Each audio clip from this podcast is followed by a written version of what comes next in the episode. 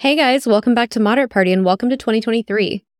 I'm really excited to be back with you guys after our holiday hiatus. And man, is 2023 already off to quite the start. Alec Baldwin has been charged with negligent homicide. The Harry, formerly known as Prince, released his memoir Spare, and it has become the fastest selling nonfiction book of all time.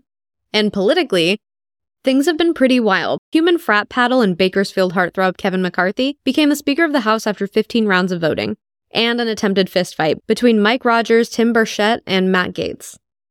We found out that President Biden or his staff also mishandled classified documents that he got when he was the vice president after going after Trump for basically doing the same thing.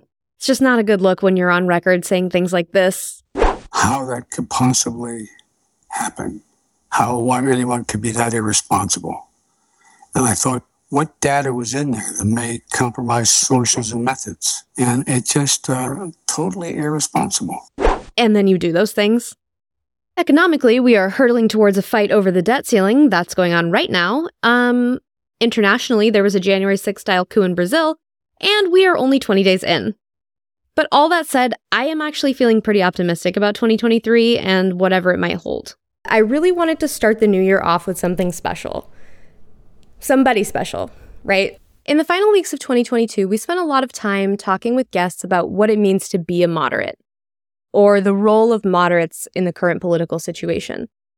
So I really kind of wanted to change gears and talk to somebody about what it means to be a moderate in elected office. And I'll be honest with you, it was not easy to find somebody. But then I found Rob, Rob Sand is the state auditor for Iowa. While he is a Democrat, he's promoted Republicans and independents to the top of his staffing positions in the state auditor's office.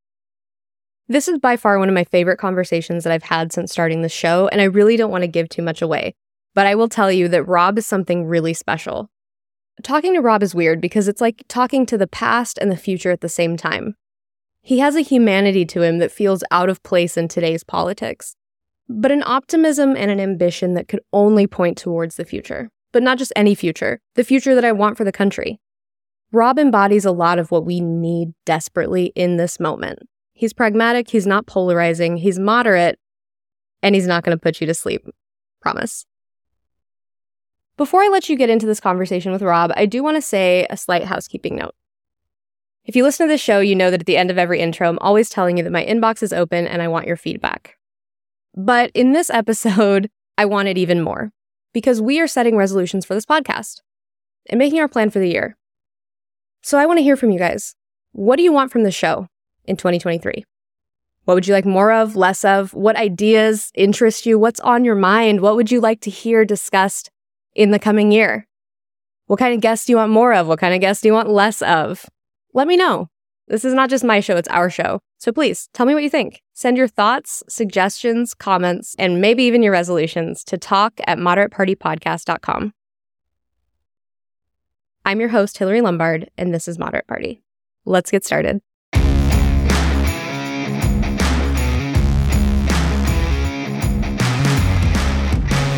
Rob Sand, thank you so much for joining us on Moderate Party today. Yeah, happy to be here. Thanks for having me, Hillari. So you grew up in Decorah, Iowa, which mm-hmm. is a mm-hmm. pretty small town. Is that fair to say? You know, it always depends who you ask. Uh, to most people, if you're in a town of seven or 8,000 people, then you have to drive an hour to get to a real four lane divided highway. That would be counted as a small town. But, you know, to kids that grew up in the country, I'm a town kid because mm. I grew up in, in actually in town. So, uh, uh, okay, perspective. Um, yeah what impact do you think that that has on you? Huge. Um, I, I massive. You know, they always the saying is always you can take you know the blank out of the blank, but you can't take the and then you do it the other way around. Yeah, um, I think that's I think that's totally true. Um, my dad grew up in in Decorah. Um, his parents grew up in Ossian, like ten miles away. Uh, my both my parents went to college there. There's a small liberal arts school called Luther College there if, if anybody's a Dave Matthews fan, great live album, Live at Luther College, recorded in my hometown. Oh, wow. Um, and then as long as I'm plugging Decorah, we also have Toppling Goliath, one of the best beer breweries in the world, is now located there. Wasn't there when I was growing up, but I've never um, had it, so I will have to look that up. You'll have to look it up. Um, I, I, it had a massive impact on me because I grew up in this world where people knew each other, you had a close sense of community, people cared about each other. When you know, when when one of my teacher's sons got cancer, um, you know, the town raised a ton of money and really helped them out as a family. When one of the bike shop owners in town had this kind of weird freak bike accident, like people just volunteered to run his bike shop for him and organized a bike race to help raise money.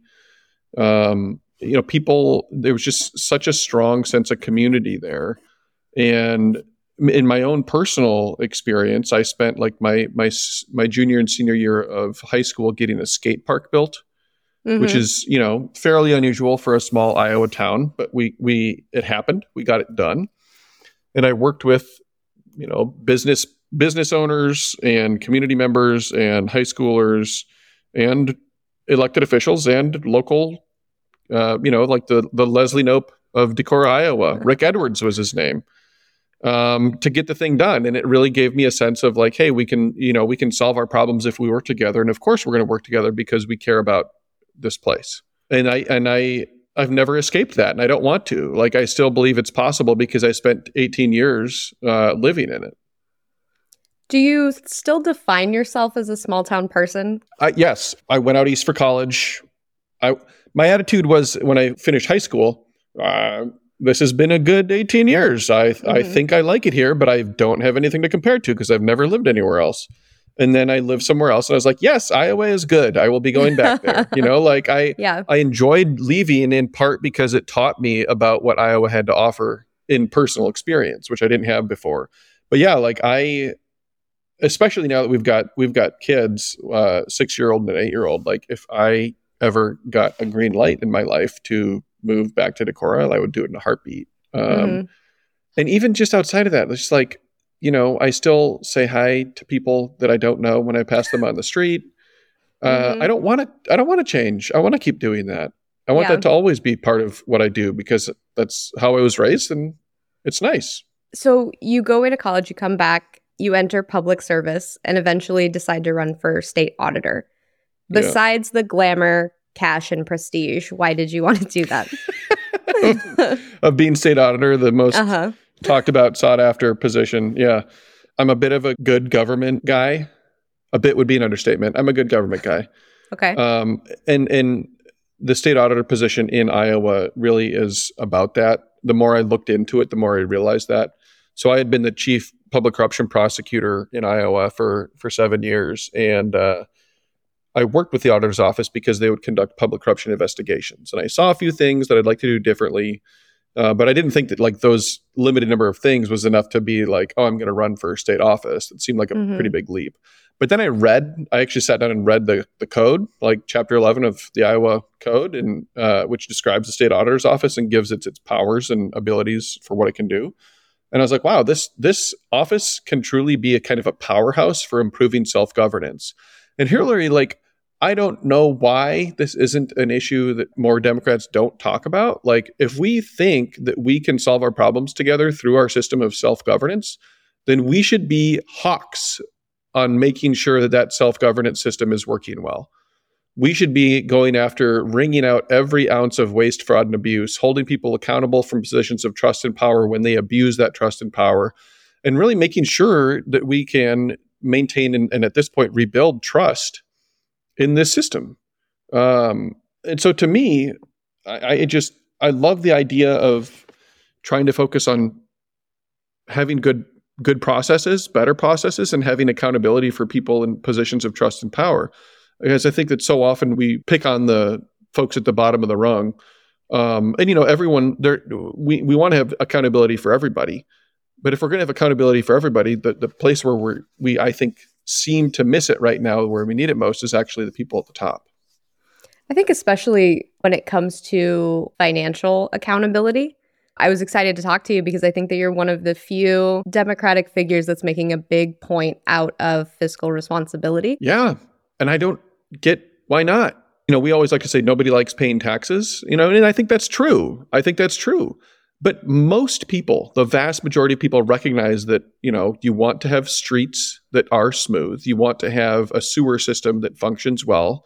You know, uh, you want to have schools that are educating your kids. Uh, but I don't, it's such a simple thing to say, look, we want to make sure that when you pay taxes, that money is getting used responsibly, that we mm-hmm. are reducing waste, fraud, and abuse, and that we are improving our ability to actually accomplish things, right? Mm-hmm. It's like the same thing that most of us do in our day with the minutes that we have. Mm-hmm. You know, you don't. If I'm gonna, if I have to go, if I have two errands to run across town, who among us is going to be like, well, I'm just going to go in the morning and then I'll come home again and then I'll go again in the afternoon because I don't know, whatever. Yeah, I've got time. Yeah, right. Yeah, we don't have time. I don't have time. I have so much to do. All of, all of us have so much to do, and I don't. I don't know why Democrats don't focus on that more. Like we should. We should really try to be efficient. We should push efficiency because we want people to understand that we respect the sacrifices that they're making with those tax dollars. That's your sweat, that's your sore back, that's your time away from your family. We should always be focusing on how much we respect that because we're all paying them together. Respect is such a good point because like I am so protective of my money. Like I'm basically Smaug, like sitting on my little mountain of coins. and but I feel okay yeah. about taxes if I understand what they're paying for and am confident that they're not being wasted. So I I mean I think it feels very straightforward to me as well, but for some reason it just seems to be like this issue we can't talk about. I don't get it. I don't I, I really don't. And so then the, then the conversation ends up just being, you know, oh, are, are we going to get a tax cut or not? Right. But the, the conversation about tax cuts is never honest either because the question at the end of the day is are we making the investments that we need to make? Well, and also like taxes are the government's income, right? So if we want to pay for all of this stuff, like how are we going to pay for it? And we we need to have the conversation about what it, what the stuff is. Yeah. Yeah. Right. And and how we're going to pay for the stuff. Mm-hmm. But the piece of it that I feel like we oftentimes miss out on is you know, like, yeah, I, I, I, actually do think that it would be good for Iowa to invest more in teacher pay. We lose, actually, the great, great example. Decorah is right next to Minnesota. Mm-hmm. Uh, one of my high school buddies uh, is one of my good friends. Um, he works in an auto body shop, and his wife is a teacher, and she teaches across the state line in Minnesota. And in the past, you know, had sort of been hoping for the right position to come open in the Decorah community schools mm-hmm. so that she could cut the commute out. And, and now she's actually like, no, actually, I want to teach in Minnesota. The situation there educationally, as for me as a teacher, is just better. And so mm-hmm. you look around Iowa, we're losing teachers. Uh, we have a teacher shortage right now. And like to me, that's a question of like, well, okay, are we going to, you know, oh, well, what are our taxes going to? Well, right now we, we need to invest more in our schools. Mm-hmm. And those investments are good investments because they will get us returns, returns of right. having better teachers, returns of having better education. But we also miss that piece of it too. We don't often talk about the investment aspect of it. Mm-hmm. Oh my goodness, great example. Iowa is sitting on billions of dollars as a surplus right now. And we have a, a child care crisis in this state. Mm-hmm. All across, and we have a workforce crisis. And by the way, these are related. Right. A lot of people aren't working because childcare in Iowa is so expensive that you mm-hmm. may as well stay home, which is a lovely choice. Right yeah, if you choose to make it. Yeah, if it makes sense for you, great. You get to raise your kids. That's awesome. But we could solve our workforce crisis. There's there's a lot of people who would like to be doing some work, but they're like, well, childcare is so expensive. If it's going to be a wash for me, I'd rather hang out with my kids than not hang out with them and pay someone else to do it if not if I'm not making money. So we have this workforce crisis. We don't have enough bodies to do the work. We have a childcare crisis that adds to the workforce crisis. We just passed we have this huge budget surplus. It would have taken only $3 million investment from the state of Iowa from that surplus to then get in return 30 million federal, federal dollars to go towards our childcare crisis. Why do I feel like Iowa did not make this choice?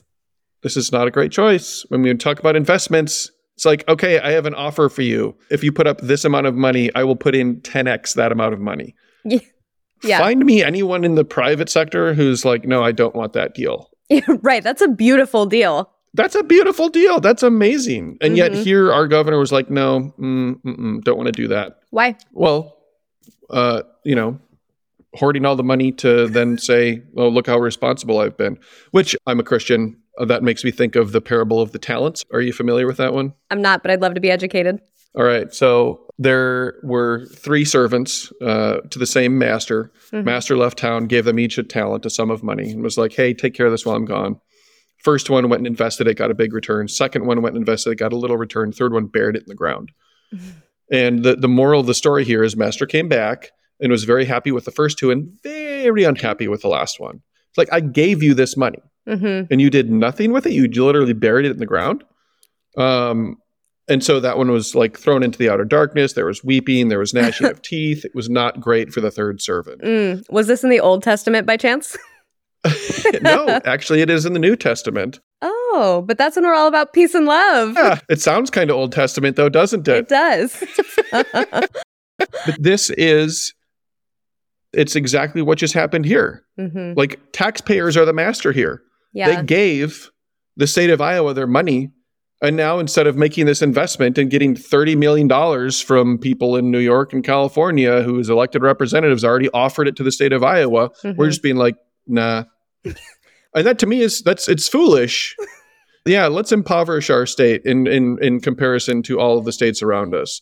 And we've done this now on multiple occasions. Mhm. And I just, you know, that that to me does not make sense. Like you're offering to invest in my state, my answer would be thank you for the investment. Yes, I will bring that those dollars here to Iowa to be spent on improving Iowans' lives and improving their incomes. Not not too not too complicated. So why didn't you run for governor? Mm. Mm. I am I am new in this job, right? Mhm. let's let's take a step back here. Politics is stupid. Campaigns are way too long.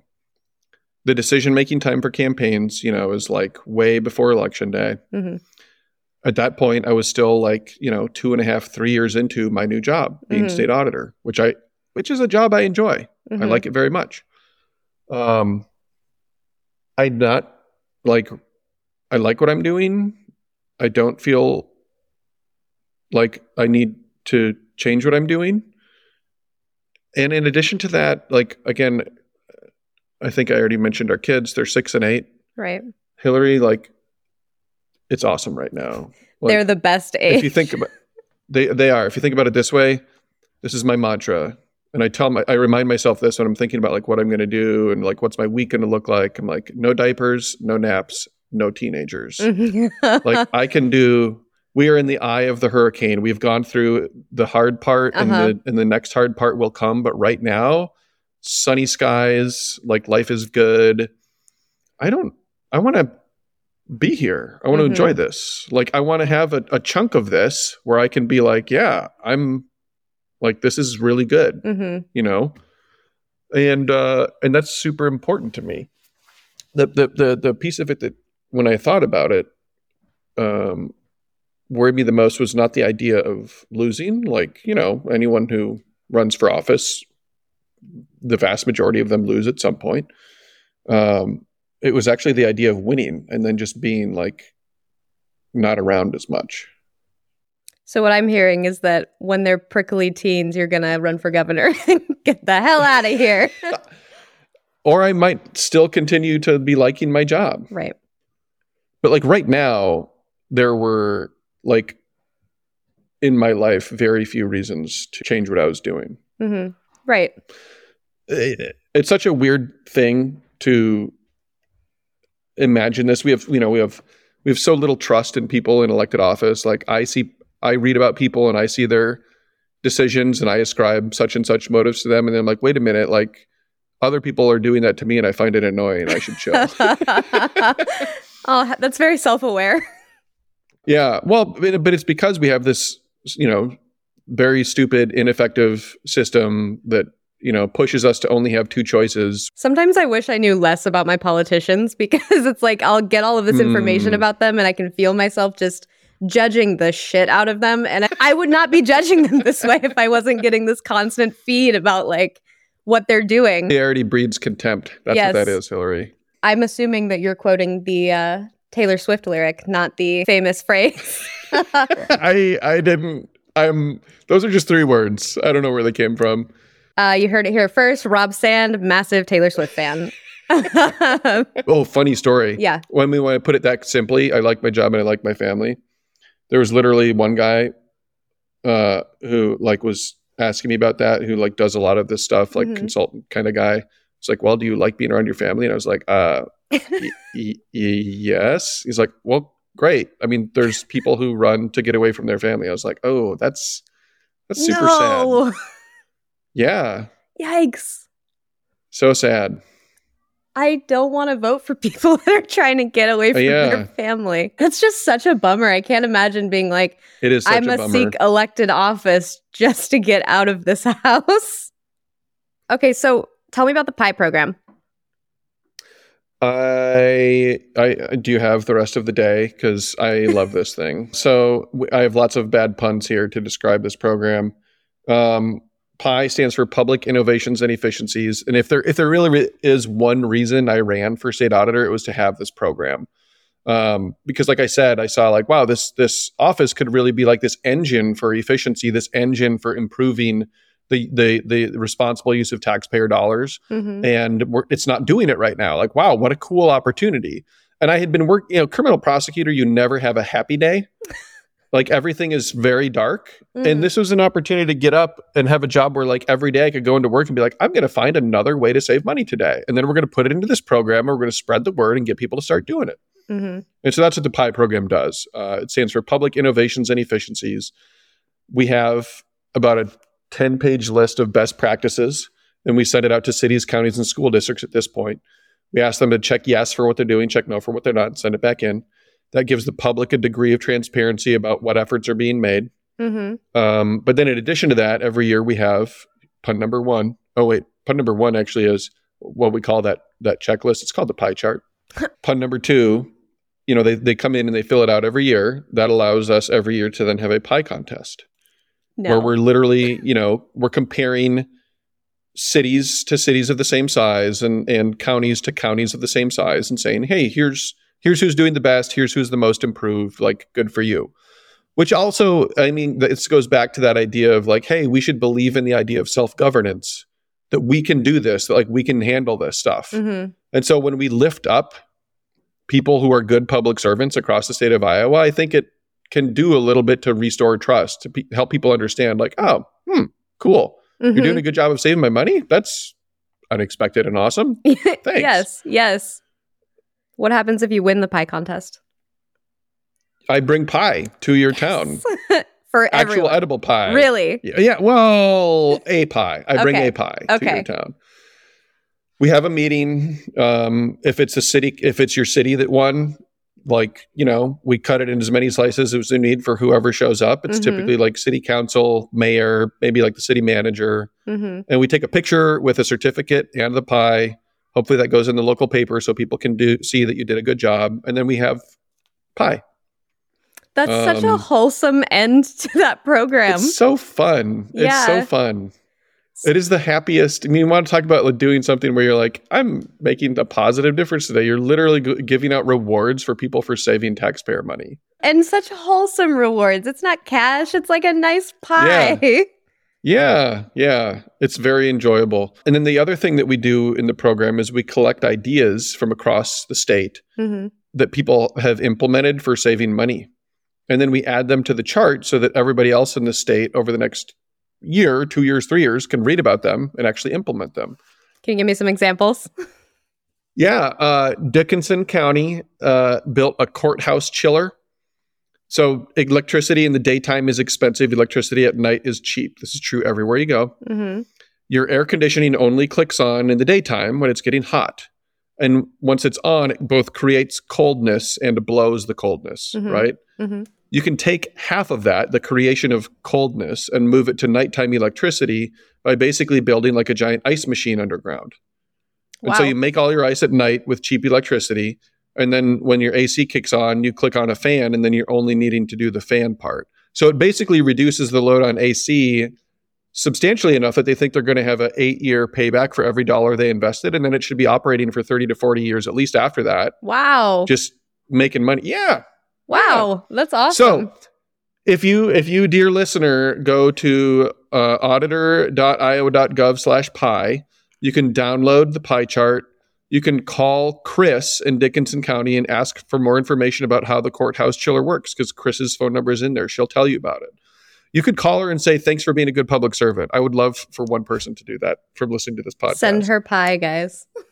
Send her pie. Um, those, Hillari, yes. those good ideas, they're called pie recipes. No. Yeah. I like this. Somebody somebody cooked something up. Bake something Oh. up. I, I like Yeah. the follow up as well. Yeah. Do you consider yourself to be an innovator? Um I guess my I guess I would have to say no in a way cuz otherwise my immediate answer to that question would be yes. I'm looking for good ideas. I want to do good things. Oftentimes there's established channels for doing that. Sometimes there's not. And if there's not, you know, yeah, I, I mean, I guess in one sense, I ran for state auditor to innovate. And then once I got to the office, I innovated.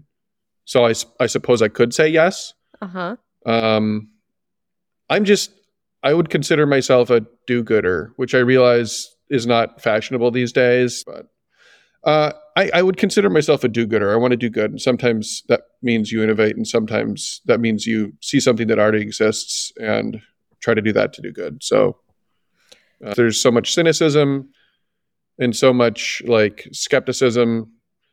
And that's fine for everyone who likes cynicism and skepticism. That's fine for everyone that wants to have a bad day every day. Yeah, oof.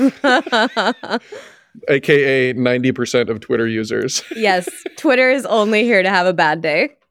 Yeah, and then make sure that if you had a good day, I'm going to remind you that I'm having a bad one also. Yes, and that Um, uh, systemic evils exist nationwide. So that's right, and you should only be thinking about them all the time. that's correct. if you have a, if you're having a good day, it's because you're not as morally um, concerned as I am. Right. Having a good day is a privilege. Yeah. Yeah. Which, you know, like is so disempowering to people who are unprivileged and yet love their lives. Okay, so when I hear you talk about your ideas, they seem very common sense and straightforward. But in researching you, I found that implementing your ideas doesn't always go smoothly, and you've had to fight pretty hard sometimes. What do you think is the most common pushback that you get to new ideas? I think because I'm in an elected office, I get hit with people's skepticism of me because I'm in an office. Hmm. And we have this deep seated, perhaps natural, but at this point, counterproductive skepticism of the ability to do good and the ability to be good in an, in an elected position. And I think that's because our, I mean, I, I, I'm a big advocate for electoral reform. Mhm. I really like the idea of open primaries where independents get an equal right to participate, and then ranked choice voting in the general so that your choices are not just the lesser of two evils. Mm-hmm. But the system that we have now just incentivizes so much awful behavior and removes so much accountability from elected officials that I feel like most of the pushback that I get, honestly, I can, while people are happy to push back on me in aspects that are personal, and that's not fun. That's not fun at all. I still think a lot of it is just rooted in the fact that like we hate our political system and so we end up having like a dislike of kind of anyone that's in it to some degree, which is sad. do you think that that contempt creates the result that we despise? I mean, it's cer- certainly a feedback loop. It builds on itself. Mm-hmm. You know, we get we get bad results. We have we have bad choices. We only have two choices, and so we make a unhappy choice. We then have a system that doesn't really a- award much accountability. You know, your your your your your district, your state has to be truly so balanced for there to be any accountability. Mm-hmm. Otherwise, it's just the letter behind your name, and that determines, you know, whether or not you get to stay in office or not, and whether or not you get primaried or not. But it's really just that. It's not like you have to. You should. You should have to be out there solving problems. But what it's become is a lot of just partisanship, and so it's like, well, I'm in the right party in this place, and so I'm going to just get to keep doing this job because people like the color of the shirt I'm wearing. Yeehaw. But that's not entirely true for your story, right? I mean, I think that if anything in Iowa, the letter behind your name was not helpful. Correct. Um, my state, I think fundamentally is a swingy state, and I think that's still true. But we have we have un- undoubtedly taken uh, a turn in a republic a Republican direction recently. Mm-hmm. But it's still true overall. Think about this. You know, I will look. I'll, I'll tell you a story. I go to every county every year, all 99 counties in Iowa. Um,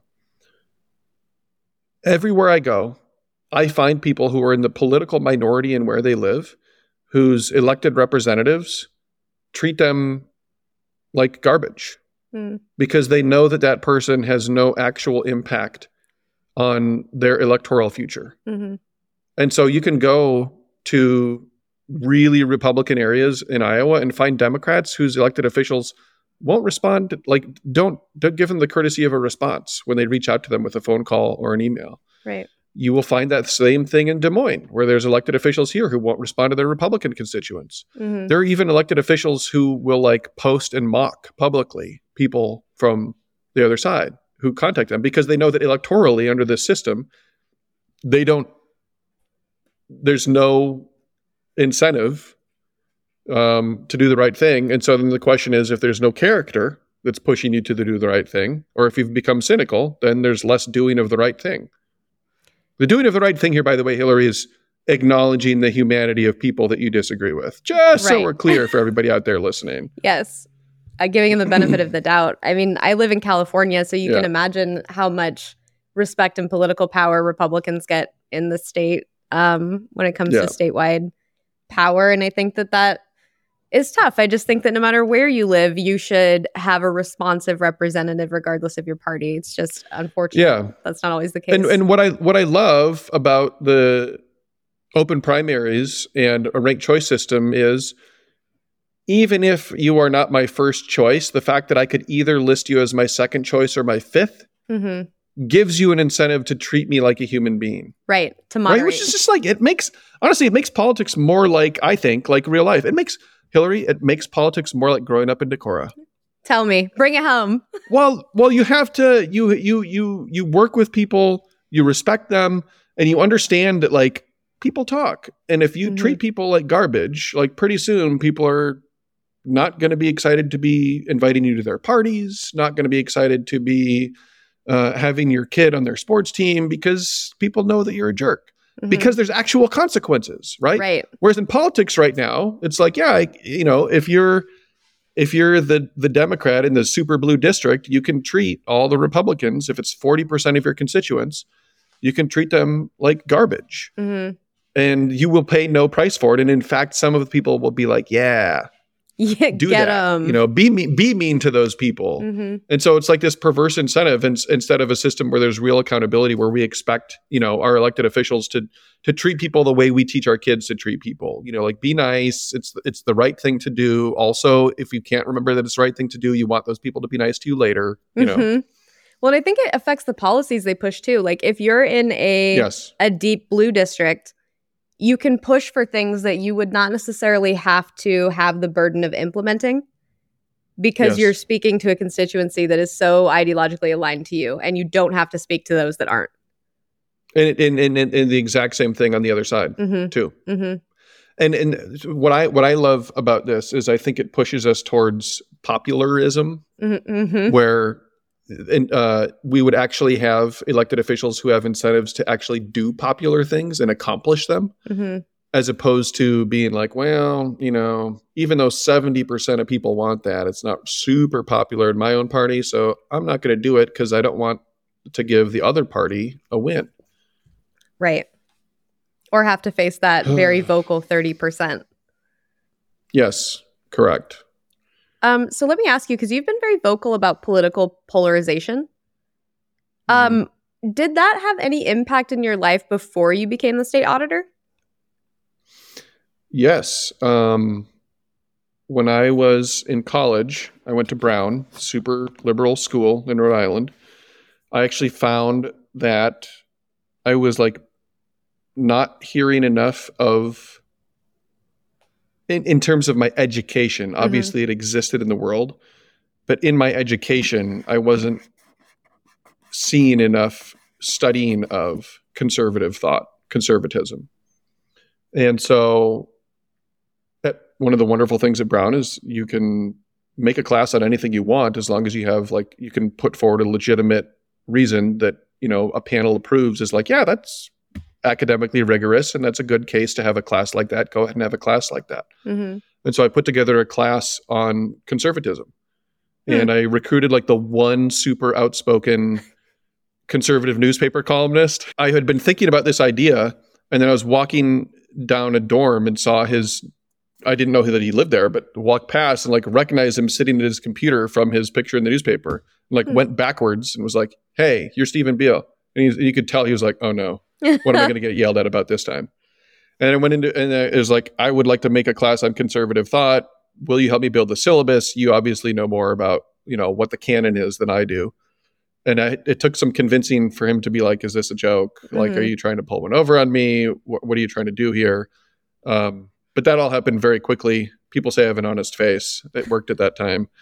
Um, and he, so he was like, yeah, I would love to do this. This is a great idea. And we got a, a teacher to teach it. We got a class that was pretty balanced, you know, Democratic, Republican, independent, you know, conservative, liberal, uh, moderate, whatever. And it was wonderful because all these conversations we would have every week were like two and a half hours of discussing a reading and finding that like there were a lot of things that we disagreed on, but also a lot of things we agreed on. Mhm. And oftentimes it was really, it was like, you know, we, we agreed on what the destination was and we had passionate disagreements about what the route to get there was. What made you want to do that? Like you said that you realized that you were not getting or you weren't hearing conservative thought. What is it that you think made that stand out as a problem to you? Because I think that many others in that situation would not necessarily notice that they weren't getting conservative thought. And if they did notice, wouldn't be bothered by it. Yeah, like I remember specifically, well, I guess I don't know if this was before or after, but I do remember taking a class called Society and Inequality, two Mhm. things I care about. I Mhm. think the two things that most people care about. Sure. Uh, and and being like, why aren't we reading The Wealth of Nations? Like, seems like Adam Smith might have something to say about society and inequality. hmm So th- you know that's that's one example. Um, but I just I don't you know I want to believe things that are true. Like to me, my ideology is mostly towards again like doing good and like believing in the truth. hmm And I'm I'm very well aware, you know, of the idea that the road to hell is paved with good intentions. But I think a lot of times that is people who are wanting to do good but aren't really re-examining whether or not what they're doing is actually good or not hmm they just they've they've they've got something they've clung to it or it, maybe it's been passed to them or something else or or maybe it would have been good some time ago but society changes and it wouldn't be a good idea anymore and so i think a, a regular re-examining of the things that we think is a good thing to do and so to me that class was partially just like i want to see what is out there i want to be i want to i want to learn I don't know if any of these ideas will convince me or not, but I want to learn about them to see if they to see if they do. Do you think that you are still implementing that same type of thing now? I mean, you're not at Brown anymore, but you are out here talking about a team of rivals and um, elevating Yeah. people that have different political parties. Great point. Yes. Um, so yeah, good. Uh, that's a good softball right down the middle there. There you go. There you go. uh, but it's been two weeks. It's uh, so we uh, yeah. So my my senior team in the auditor's office in Iowa is a Democrat, an Independent, and a Republican. I actually promoted people. I, I challenged and beat an incumbent. I was the first Democrat in Iowa to be a statewide incumbent Republican in 36 years, I think Mhm. when I won in 2018.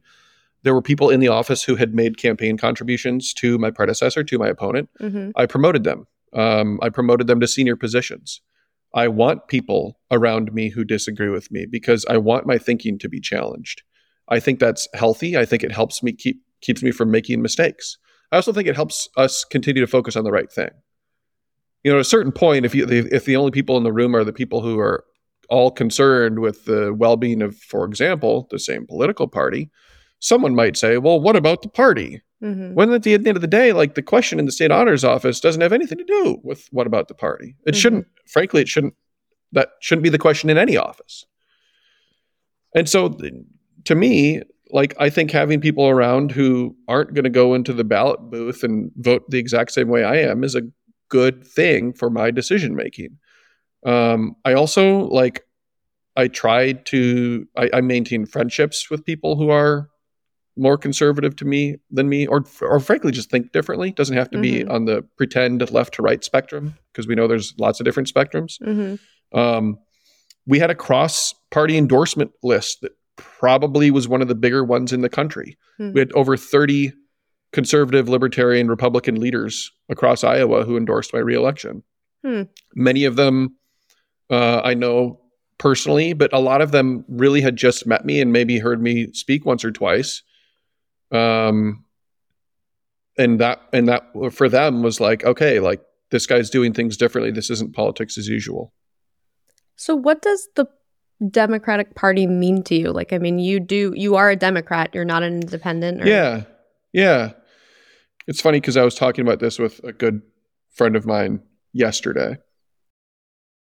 I'm proud of my beliefs. I'm proud of my values. I'm proud of including among them my my willingness to revisit them, right? hmm And to me, a guy who grew up in a small town, who whose whose uh, religious faith is important to him, who likes to hunt and fish, like a lot, who, who's fiscally focuses on fiscal responsibility. You know, I had formative experiences that made me think that the Democratic Party was a better fit given two choices hmm right? I remember watching when I was like 16, Bill Clinton in the State of the Union brag about balancing the budget and paying down the debt. And I was like, sweet, thank you, because I don't want to pay for what my parents are doing, hmm you know? Um, and so that was something where I was like, all right, point for point for a Democrat on that one. Um, I tend to think that as someone who wants to have clean water to go fishing in and wants to have like, you know, uh, a healthy uh, environment to be hunting in, that Democrats do a decent job of protecting those things, hmm a, a better job. And so if I get you know two choices on things, I, I on a lot of them, I'm, I am pro-choice. I Mhm. think a woman should have the right to choose what happens.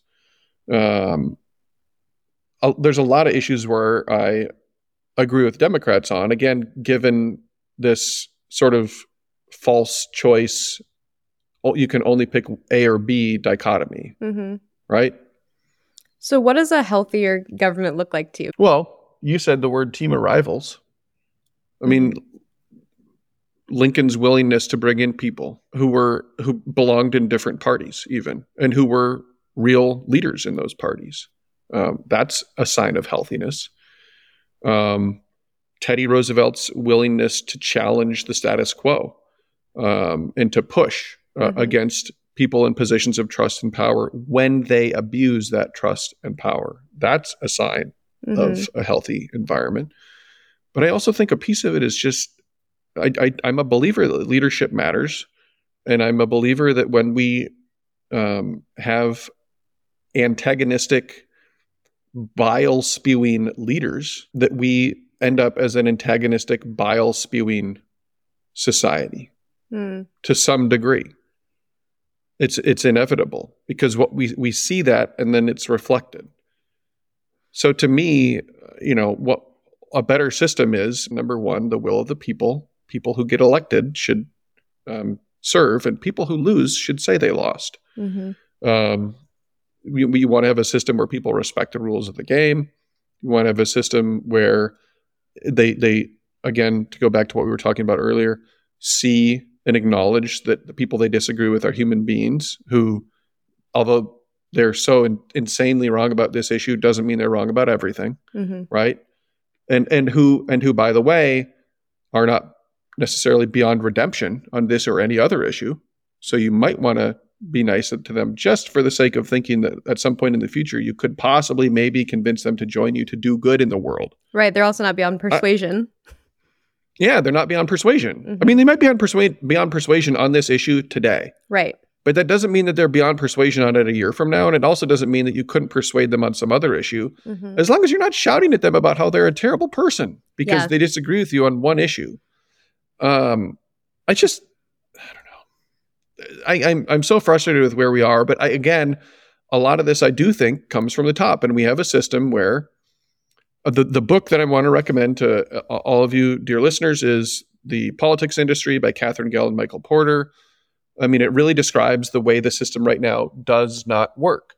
And both parties actually have an incentive to not solve problems because they want to be able to continue to campaign on them. Mm.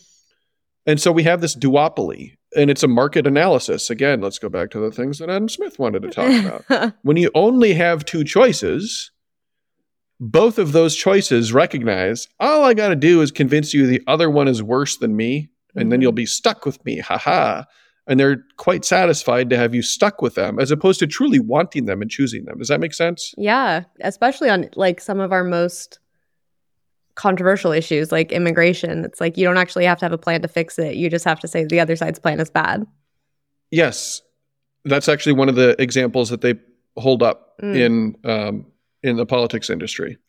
So we need to have a system that I think gives us as voters a better opportunity to hold people accountable. Mm-hmm. I want people in ruby red districts to be able to elect better Republicans. Yeah. Right? Just like people that are like I think the vast majority of people are like no, I want everyone to be treated decently. The problem is every time I get to the general election, it's a Democrat versus a Republican, and I really care about all of these issues. Mm-hmm. And so I don't get a I don't get to choose someone who's nicer. and the problem then is, you know, that they sound squishier maybe in a primary. But if you can get to the general, then you can have someone who imagine this a ranked choice system in a super let's say a super democratic district and you have the democrat in there who's kind of a bully and treats people rudely and then you have a, another democrat who's running who's like hey i'm i agree with this person on the issues but i think that you know we shouldn't be jerks to each other because it actually makes it harder for us to solve our problems. Mm-hmm. And then you have the Republican. Um, in a ranked choice system, you know, uh, dep- it depends on what the breakdown is of how partisan the system is. But those Republicans will have the opportunity to vote for the Republican to say, look, I, I am a Republican and I, I want to support this person.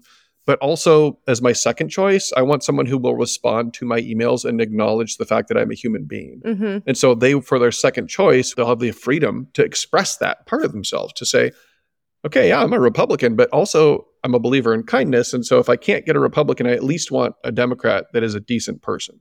Right, which you would hope is so, the absolute floor. Yeah, well, you would hope. Again, like we are we are crammed into this system where you can be a single issue voter because you only have two choices. Right. And sometimes those issues, by the way, they're not even policy questions. It's just like, well, I think we need change. And so that guy, he's never been in politics before, so he he definitely won't do things the way they're so, quote unquote supposed to be done, which doesn't seem to be working too great. That's also such a um, trigger for me, though. I hate the idea that we're like, this isn't working. We should pick someone that's never done anything like this to yeah. fix it. Most, yeah, you're not, you're not wrong. you're not wrong. Uh, that's a, that's a fair point to make. So you have just won re-election. Knock on wood. Um, yeah. What does the next term look like for you? I want to get the PIE program to the point where like people see it and expect it and it is like a thing that is getting done. You know, I want to continue to expand it and see it grow. The state of Mississippi has copied it, by the way. Like that's how good the program is going. The state auditor in Mississippi down there, shout out to Shad White, um, saw the program and was like, hey, can I, you know, copy this? I was like, yeah. So there's a PIE program, same name in Mississippi now. Would you say that he wanted a um, slice of the pie? I will now. I didn't just then, but I will say that now. Um, I would like to get some of our smaller cities to have their public accounts, their their their public bank accounts available online very quickly, just as a way to reduce the temptation uh, for civil servants to steal money. Mm. Um, and I want to just keep pushing the idea of anti partisanship through both the way I lead the office, but also, um, you know, advocacy for a system that allows us to be a little bit less beholden, a little bit less forced, like square pegs into round holes and round pegs into square holes. All right. Well, I think that that is an excellent place to wrap it up. Rob, thank you so much for your time. Yeah, happy to be here. Thanks for having me, Hillari. All right, guys, that's it for this conversation. Don't forget to like, rate, and review this podcast wherever you're listening. I know that you've probably heard this a dozen times because you probably listen to other podcasts, but it does actually help this podcast move up in the algorithm, and that helps people find us. Being a moderate can be lonely sometimes. Being politically homeless can be even lonelier. And we just want to make sure that those people don't have to be lonely alone. That's it for me, guys. I will see you next week. Bye.